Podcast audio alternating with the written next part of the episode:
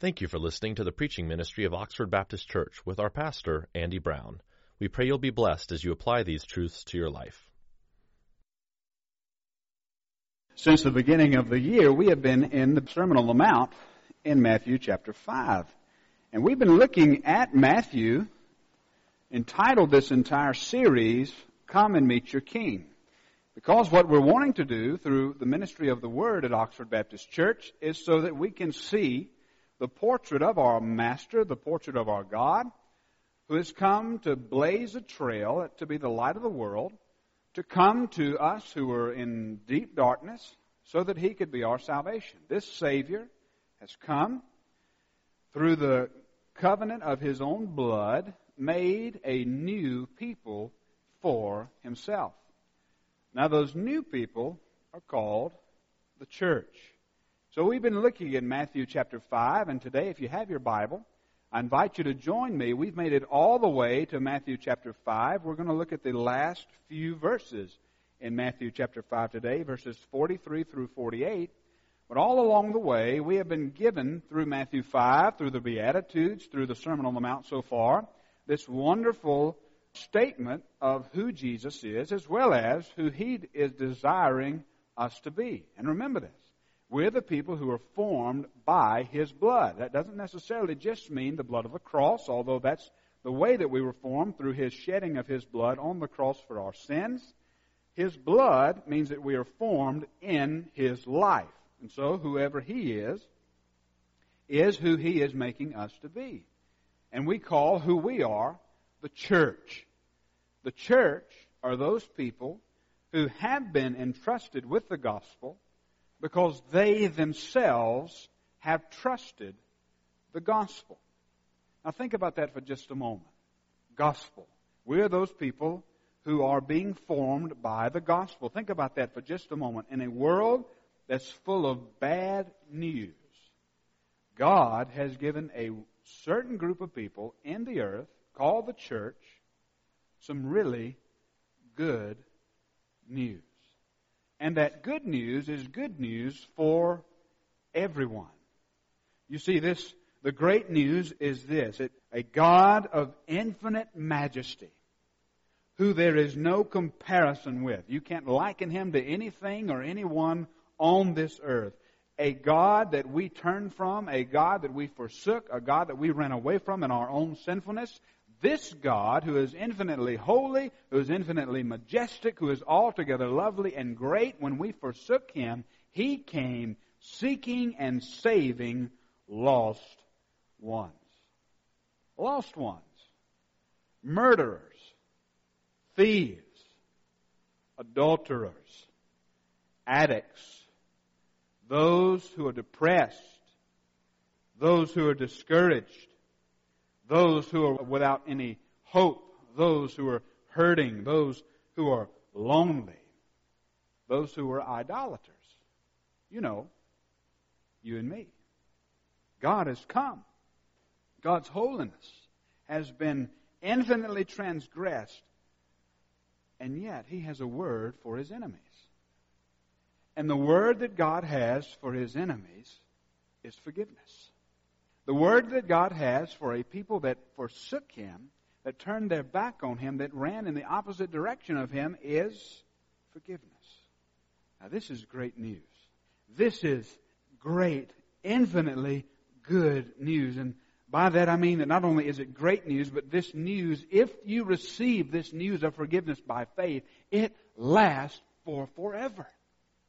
Now, how many of you here this morning would like to be forgiven forever? How many of you this morning would like to be forgiven for all eternity? How many of you this morning would like to have the love of God overshadow you forever? There is an alternative. You can either be forgiven or you can be the recipients of God's wrath, recipients of the abhorrence of God, recipients of the hatred of God forever. You say, what's the difference between the two? It's real simple. The difference between the two is the cross of Jesus Christ. Listen to what the Bible says in Romans chapter 1. The wrath of God is revealed from heaven against all ungodliness and unrighteousness of men who by their unrighteousness suppress the truth.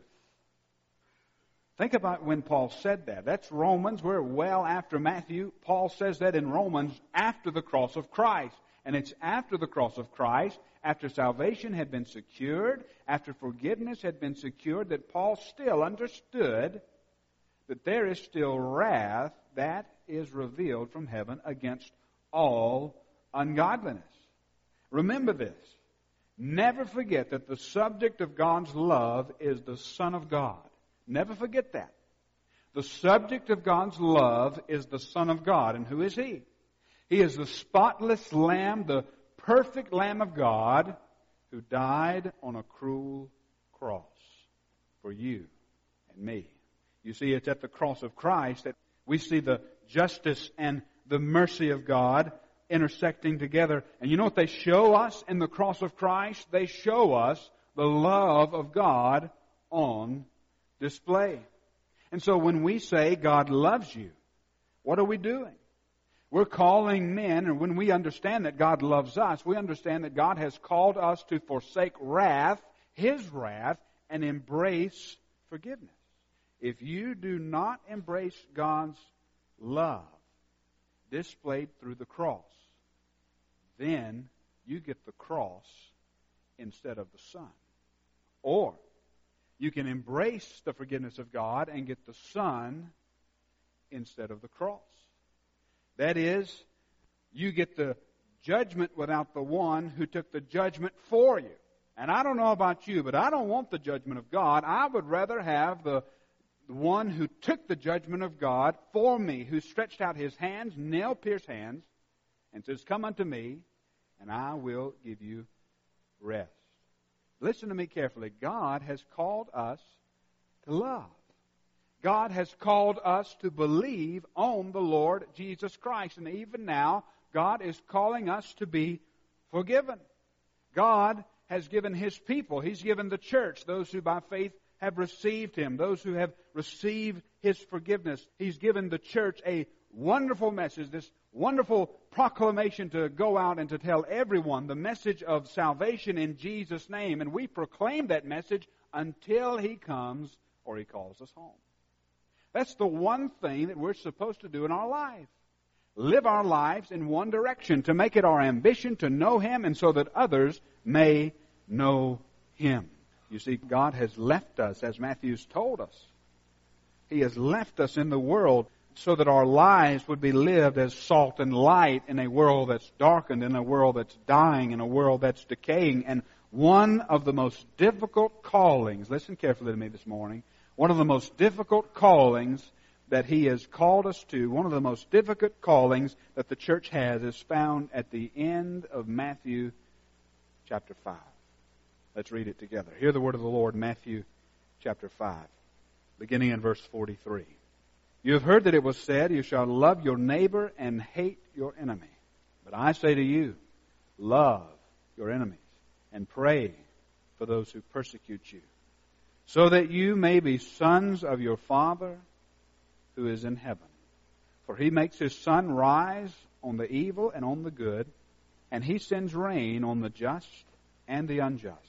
For if you love those who love you, what reward do you have? Do not even the tax collectors do the same?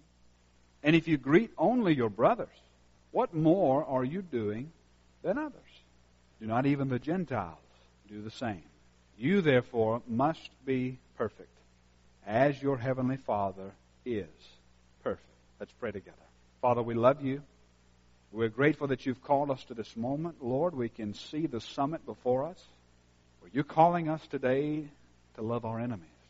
So I pray that today, through your word, you would teach us what you mean when you tell us to love our enemies and to pray for those who persecute us. In Jesus' name, amen. Now let's be honest today. After what we've already seen in verses 38 through 42, now we're smacked with this other thing that our Lord has for us. He tells us not to retaliate. And then he tells us to love our enemies. And let's just be clear about this. It's one thing not to retaliate, but it's another thing to love your enemies. It's one thing not to retaliate. It's another thing to pray for those who persecute you. But, here's the mystery. When we do that, in some mysterious way, we show our family resemblance. We show the world that we resemble our Father who's in heaven. Look at verse 45. And look at verse 48. I want to highlight this for you. Look at 45. It says, So that you may be sons of your Father who is in heaven. Do you see that? So that, therefore. So in other words, the so that is, it's like an equal sign. God's telling us one thing to do, so that, here's the result. He tells us to love our enemies, Pray for those who persecute you. And when you do that, so that, verse 45, you may be sons of your Father who is in heaven. Now, skip down to verse 48. What's God say? You, therefore, must be perfect as your heavenly Father is perfect. Now, I think that verse 48 is a summary of the entire Sermon on the Mount. And I intend after we get finished with chapter 7 to come back, and I'm going to preach a whole sermon on the Sermon on the Mount just on verse 48. But until then, I think that God wants us to see something this morning, and what I think He wants us to see is how intricately tied together our forgiving others and our resembling the Father are tied together and they go hand in hand. That is how forgiveness and loving one another is tied intricately to who God is. And God's going to say this again and again and again and again. He's going to tell us to forgive. He's going to tell us to love our enemies. He's going to tell us to be forgiving so that we will get it. He keeps saying things because he knows our hearts are hard and he knows that this is hard for us to do. He wants us to get it, so he keeps on saying it so that we will live in light of what he said, so that we will experience forgiveness ourselves as well as so that we will be forgiven. Thinking about verse 45, so that you'll be sons of your Father in heaven. And verse 48, you therefore be perfect just as your Father is perfect. What I want to do today from this text is I want to talk to you about resembling God. Remember what Jesus said to his disciples? Remember this? He said, The world will know that they are His as He's facing the cross in John 17. He says, The world are going to know that you are mine by the way that you love one another. Now listen, I know that Jesus was talking about us loving one another in the church, and I think that we should love one another in the church, but that love that we have for one another should spill over into our love for those who are lost in the world. I said that pointedly and purposefully. Love for those who are lost in the world. Not a love for the world, but a love for those who are lost in the world. We love those who are the vile offenders of God. We love those who are those who have aligned themselves with all the evils of hell. We love them and we love them for a reason because when we love them, we resemble God. So number one this morning, if you're taking notes, our God is a God of love. That's a pretty good point. That's a great point for us to say that that is a part of our Christian confession. And we love the fact that our God is a God of love. And aren't you glad this morning that we as believers in Christ, followers of God, can stand and we can proclaim to the world that we have a God in heaven who is a God of love, who calls all men into relationship with himself. There's not a God anywhere else like this God whom we can personally and intimately relate with. He has called us to love him. Why? Because he is a God of love. Now, I want to ask you a question. Where do you think that we first get to see the love of God on display? What would you say? Where's that one point where we get to see first the love of God on display. Think about that. I believe that we get to see the love of God on display in the very beginning.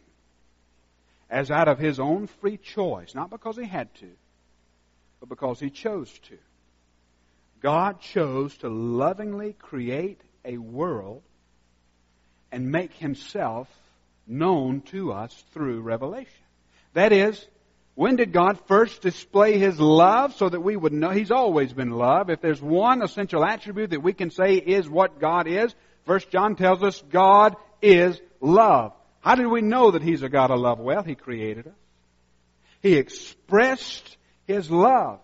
And why did God create? Have you ever wondered why God created? There's really one answer that will do, and I know that the answer may not satisfy your hearts. It may leave you with a lot of other questions. It may not satisfy everyone's wanderings, but this is the best that I can do. I think that this is the best the Bible says that we can do. The reason that God created is just simply because He wanted to. He wanted to. God created because He wanted to. It wasn't out of some necessity that he's up there saying, Man, I sure am lonely. No, he has the Father, the Son, and the Spirit, three persons, one God. It's not as if he's lonely up in heaven.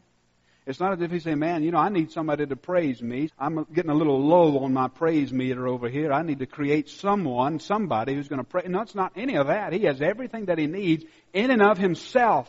He chooses to create for one reason, his choice. He wanted to create. And God lovingly and graciously chose to create to bring us into existence not out of any necessity, but simply because of reasons known to Him. He wanted to.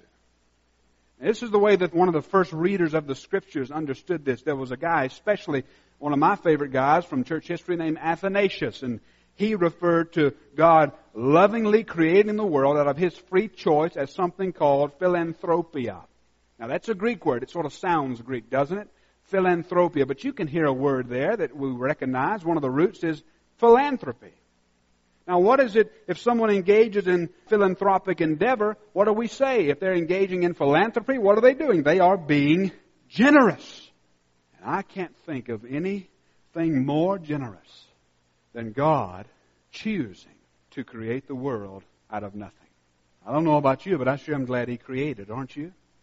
But listen, he created, He didn't just spin things up and forget about the world. That's deism. He didn't just set things in order and then remove Himself from the world. That's not theism. That's deism. He created us with a capacity to relate to Him. He created you. Listen carefully to me this morning. He created all men so that they could enjoy fellowship with Him. Think about that. You and I, we are finite beings. We are created beings. We in some way because of the way that He's created us, we get to participate in His very life. How do you, who did not exist for all time, but existed in one time, get to relate to and share in the life of someone who has existed for all time, who's above time?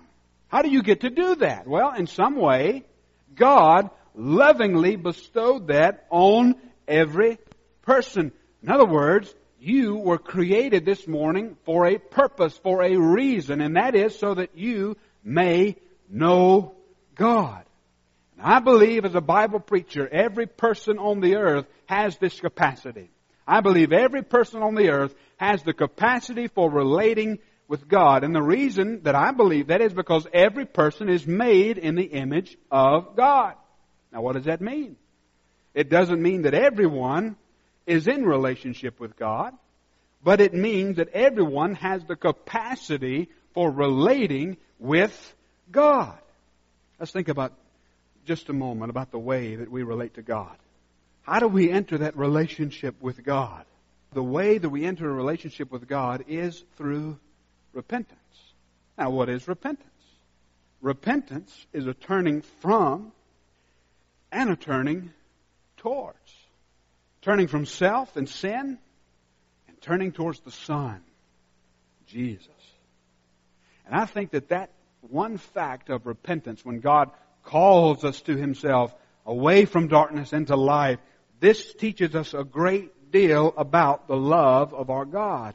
This teaches that though God loves all, listen carefully to me, though God loves all, His love for all is not the same. Let me say that again. Though God loves all, His love for all is not the same. We have a message to the world. And that message to the world is the love of God. But what on earth do we mean when we say, and we go up to someone and we say that God loves you? Does that mean that God loves everyone the same? I want you to think real hard before you answer. Think real hard and be precise this morning. We're, we're being precise this morning, and I want us to be precise because the Bible calls us to be precise. Precision matters. I mean, we're only dealing with something like eternity here. This is more important than brain surgery. You want your surgeon to be precise. If you go in for brain surgery, you don't want him to nip something and tuck something that you didn't mean to be nipped and tucked. You want precision when it comes to matters of eternity. We know that God's a God of precision because He created only one way to salvation and given only one name of the heaven by which men must be saved. So precision matters. So, does God love everyone the same? And I think we get confused with the question in the way that we talk about God. For example, another question that may help us. If I were to come up to you and ask, is God the Father of all? What would be the right answer? Look at the text in verse 45. Don't just come up with an answer on your own mind. Look at the Bible, see what it says. Look at verse 45. So that you may be sons of who? Your Father. Your Father. The fatherhood of God is a privilege given to us in our adoptions as sons and daughters through the ministry of our Lord Jesus Christ.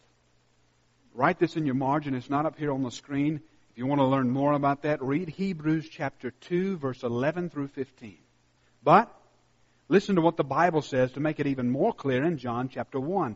And I want you to understand this, that us calling God Father is a privilege that God has given us to those who know and love Him. Listen to what John says. To all who did receive Him, who believed in His name. Alright, you see, there's the standards to all who did receive him, those who believed in his name. Now look at this next phrase. Don't miss this. He has given the right to become children of God.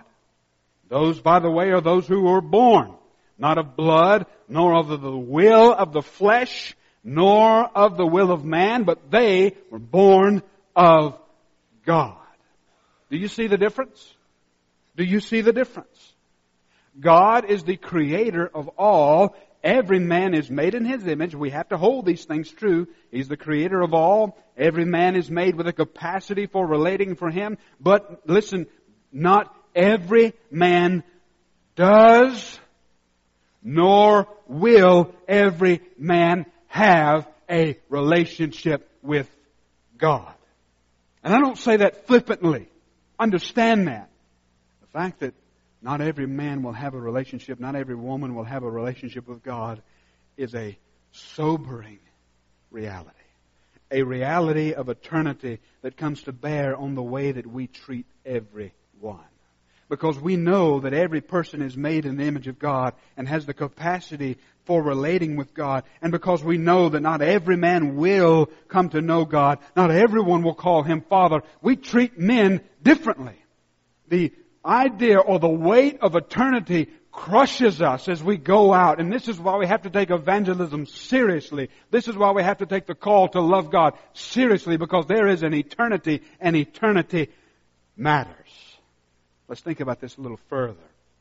Listen to Jesus' prayer as he's in the garden. He's facing the cross. He's facing the cruel cross where he will die for the sins of the world. And he will make the way of salvation through the shedding of His own blood, opening the curtain of His flesh so that we can see the glory of God.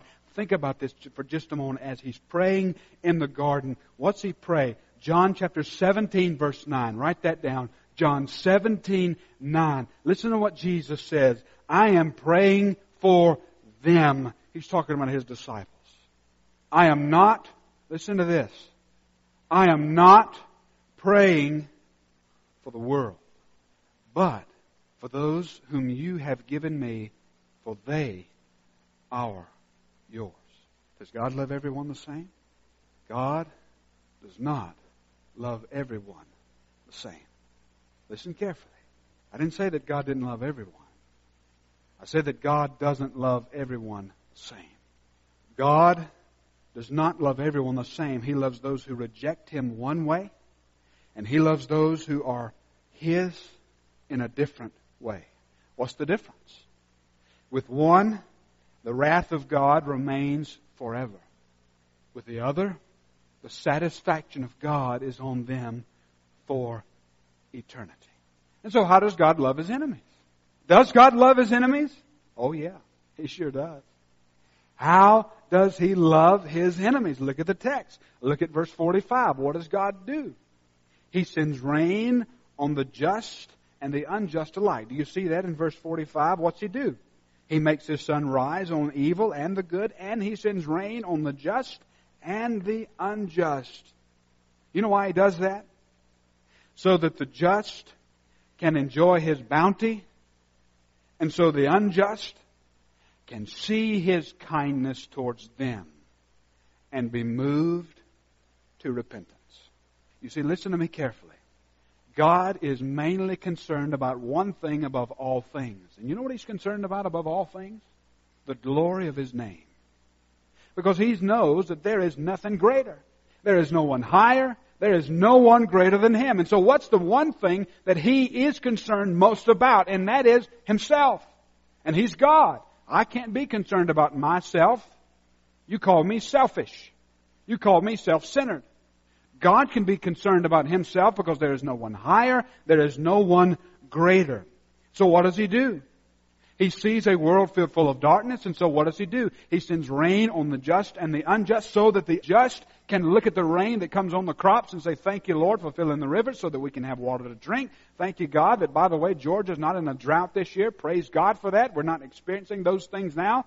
Lake Lanier's up to full pool, and so's uh, West Point Lake and all the rest of them. Allatoona up. We're thankful for those things. And so we, as the people of God, get to go out on the lake and say, thank the Lord for this water. The unjust, they get to go out on the lake too. And you know what? They're looking around thinking, where's all this water come from? And then we're there to meet them as we pass by them on our pontoon boats or whatever, speedboat, jet ski, whatever tube you got. And we say, hey, there's one reason why this lake is full. You know why? Because there's a God in heaven who sends the rain. He sends the rain so that we can be thankful. Those who know Him can say, thank God for the rain. And so the unjust can look at the rain and say, man, where did this come from? It's the kindness of God on sinners to lead them somewhere. And where is that? That He's wanting to lead them. Repentance. Listen to Romans chapter 2 and verse 4. Do you presume on the riches of his kindness and forbearance and patience, not knowing that the kindness of God is meant to lead you to repentance? Now listen carefully. Look at that phrase, not knowing that the kindness of God is meant to lead you to repentance. Now, here's the thing. Romans chapter 2 and verse 4 is written. Do they know that the kindness of God is meant to lead them to repentance? Not unless somebody tells them. Not unless someone goes and tells them, hey, you're receiving this rain just like I'm receiving this rain so that the kindness of God will lead you to repentance. And so we go to them and we say that today is the day of salvation. As long as you hear God's voice, today is the day to turn to Him. What's God doing all over the world?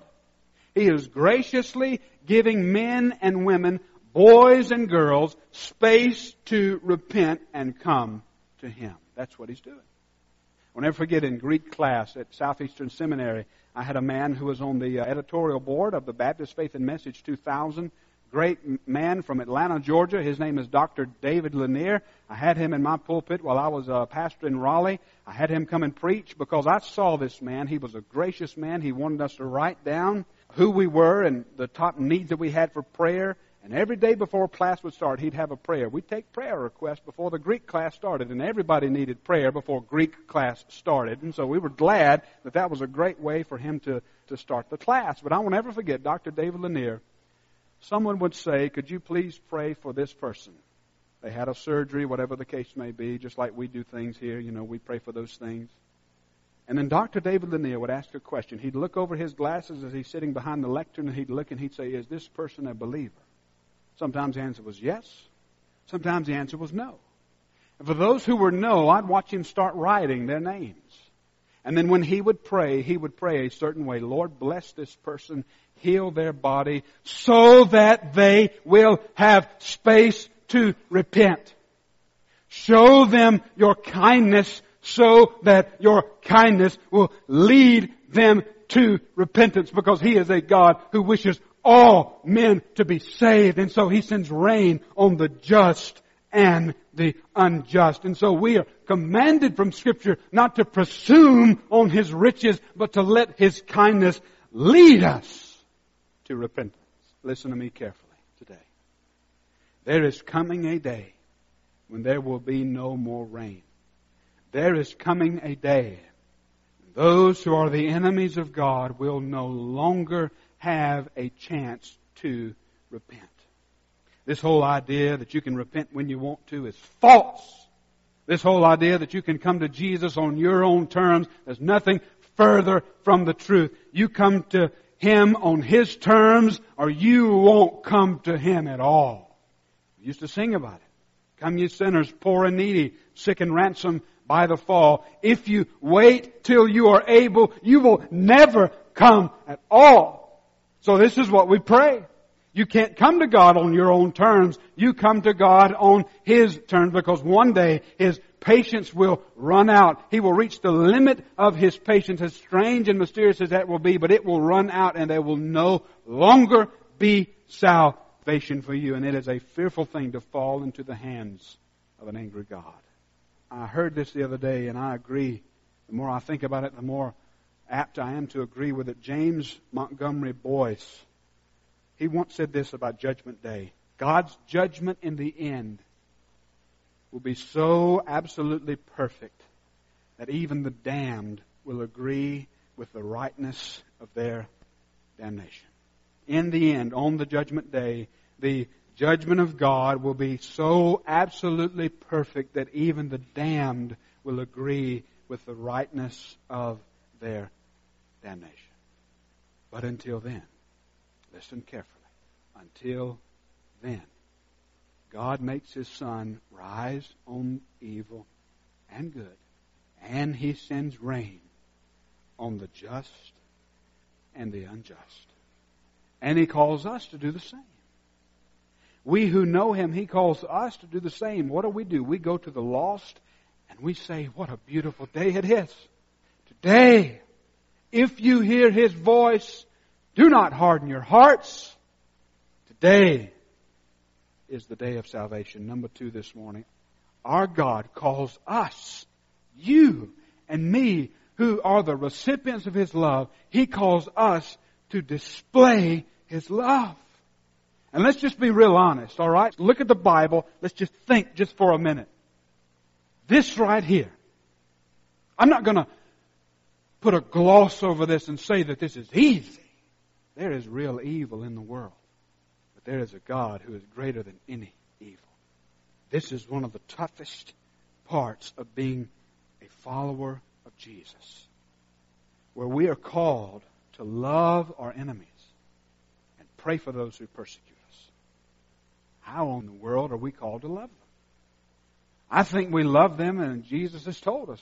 Loving them and praying for them, they go hand in hand. Why? Because in our loving them, we are loving them the way of God loves His enemies. And how does God love His enemies? He sends rain on the just and the unjust, but He has an ulterior motive in, in mind. And you know what it is? It's their good and His glory. And there is nothing good apart from His glory. What's the best thing that your neighbor who's without Christ needs? He doesn't need you to cut his grass. He doesn't need you to water his lawn. He doesn't need you to do anything other than you may water his, his grass, you may cut his lawn and all the rest, but he needs you to show him Jesus. That's what he needs. She needs you in the hospital who's broken at the death of her loved one. She needs you not to just be a shoulder to cry on. She needs you to show her there is an eternity that awaits every man. And so knowing that today's the day of salvation, knowing the grace of God, knowing the coming judgment of God, we persuade all men and call them to be reconciled to God. So how does God love His enemies? What's He do? He calls them to repent. That's what we have to do. Listen to this quote by John Stott. Listen to it. This is so jam packed, I wanted to share it all. The truth is, evil men should be the object simultaneously of our love and our hatred. Listen closely. As they are simultaneously the objects of God's, although his hatred is expressed in his wrath. To love them is ardently to desire that they will repent and believe and so be saved. To hate them is to desire with equal ardor that if they stubbornly refuse to repent and believe, they will incur God's judgment. So how do we love? Listen carefully. How do we love?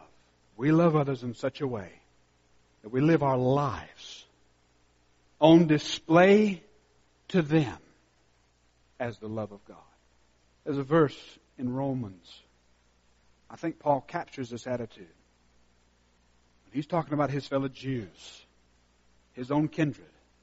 And he has the audacity to say something.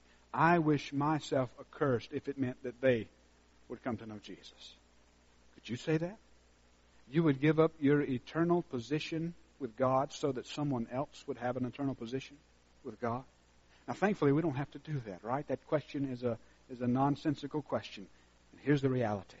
The reality for us is that there is a God who gave up in some mysterious fashion. The Bible says he did not account equality with God a thing to be grasped, but he emptied himself, taking the form of a servant. You know what that means? He came to become sin. He gave himself for us. Without ceasing to be what he was, he became what he was not so that we could enjoy him forever. You know why we love others? There's only one reason why we love others. As Jesus tells us, it's easy to love those who love us. But when we love our enemies, we resemble our Father the most. And here's the reason. The reason that we love them, we love people, even our worst enemy, is really one reason. And listen to it. I can't say it any better than Romans 5, so listen to it. For while we were still weak, at the right time, Christ died for the ungodly. For one will scarcely die for a righteous person, though perhaps for a good person one would even dare to die. Listen to this. But God shows His love for us in that while we were still sinners, Christ died for us. Not when we had everything figured out. Not when we'd wave the white flag of surrender. While we were enemies of God, God came on a rescue mission behind enemy lines to deliver us from a highway to hell to this kingdom of holiness. He took us from the darkness, gave us light. And see, this love that we have displayed for us infinitely and majestically through Jesus on the cross, this love of Christ is what compels us. We who are the recipients of God's love express that love in the fiercest way that we know how. And what's the fiercest way that we can express that love?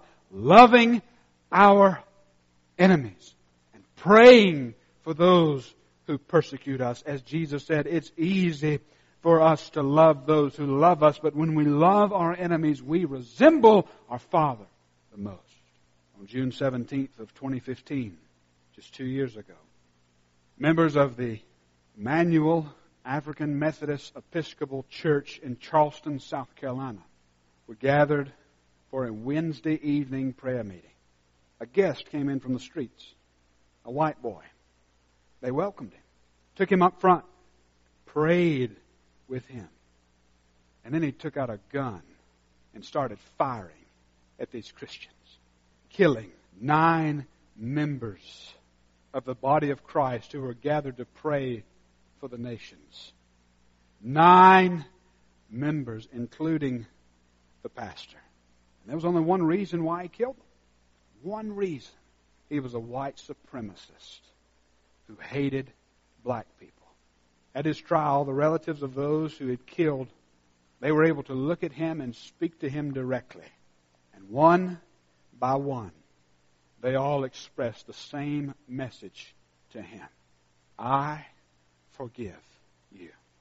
Nadine Collier, the daughter of Miss Ethel, who was a 70 year old victim, said to the killer as tears ran down her face, You took something very precious from me. I will never again talk with her. I will never again hold her. But I forgive you and have mercy on your soul. What gave them the strength to forgive? Of all the messages, what compelled them to look into the face of a ruthless, stone cold killer and say to his face, all this, but I forgive you. You know why? They were the church. They'd been given a message from somewhere up above, not anything that they produced in their own selves, but they were the recipients of this message. They are those who have been formed and are being formed by the life of Jesus, and they remember that even as Jesus is dying on a cross, the cruel, agonizing brutality of an old rugged cross, even that could not silence the prayers of his enemies as he looked and he said, Father, forgive them.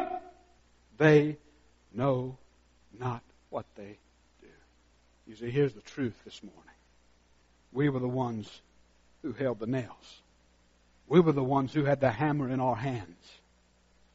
We were the crowd that was calling for blood. We were those who hid from God in the garden. We were those who have denied Him with our lips, done things that we wish we hadn't done, seen things that we wish we hadn't seen, been places that we shouldn't have been, but He looked at us with His arms full and wide and He said a word to us. And you know what that word is? Forgiven. Forgiven. He has turned us from enemies to friends.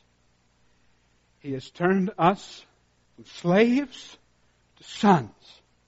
He has turned us from darkness to light. Forgiven. Forgiven. You see, our sin was great.